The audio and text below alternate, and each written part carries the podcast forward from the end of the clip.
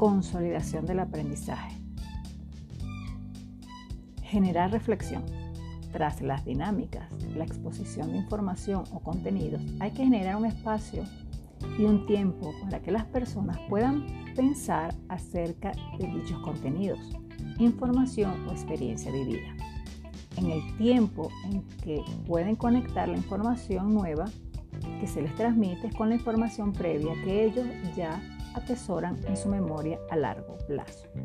Aquí es donde se estructuran las conexiones, surgen nuevas conexiones, se modifican o eliminan otras y en este momento es cuando nos replanteamos, nos cuestionamos, nos reafirmamos, nos renovamos acerca de lo que ya sabemos.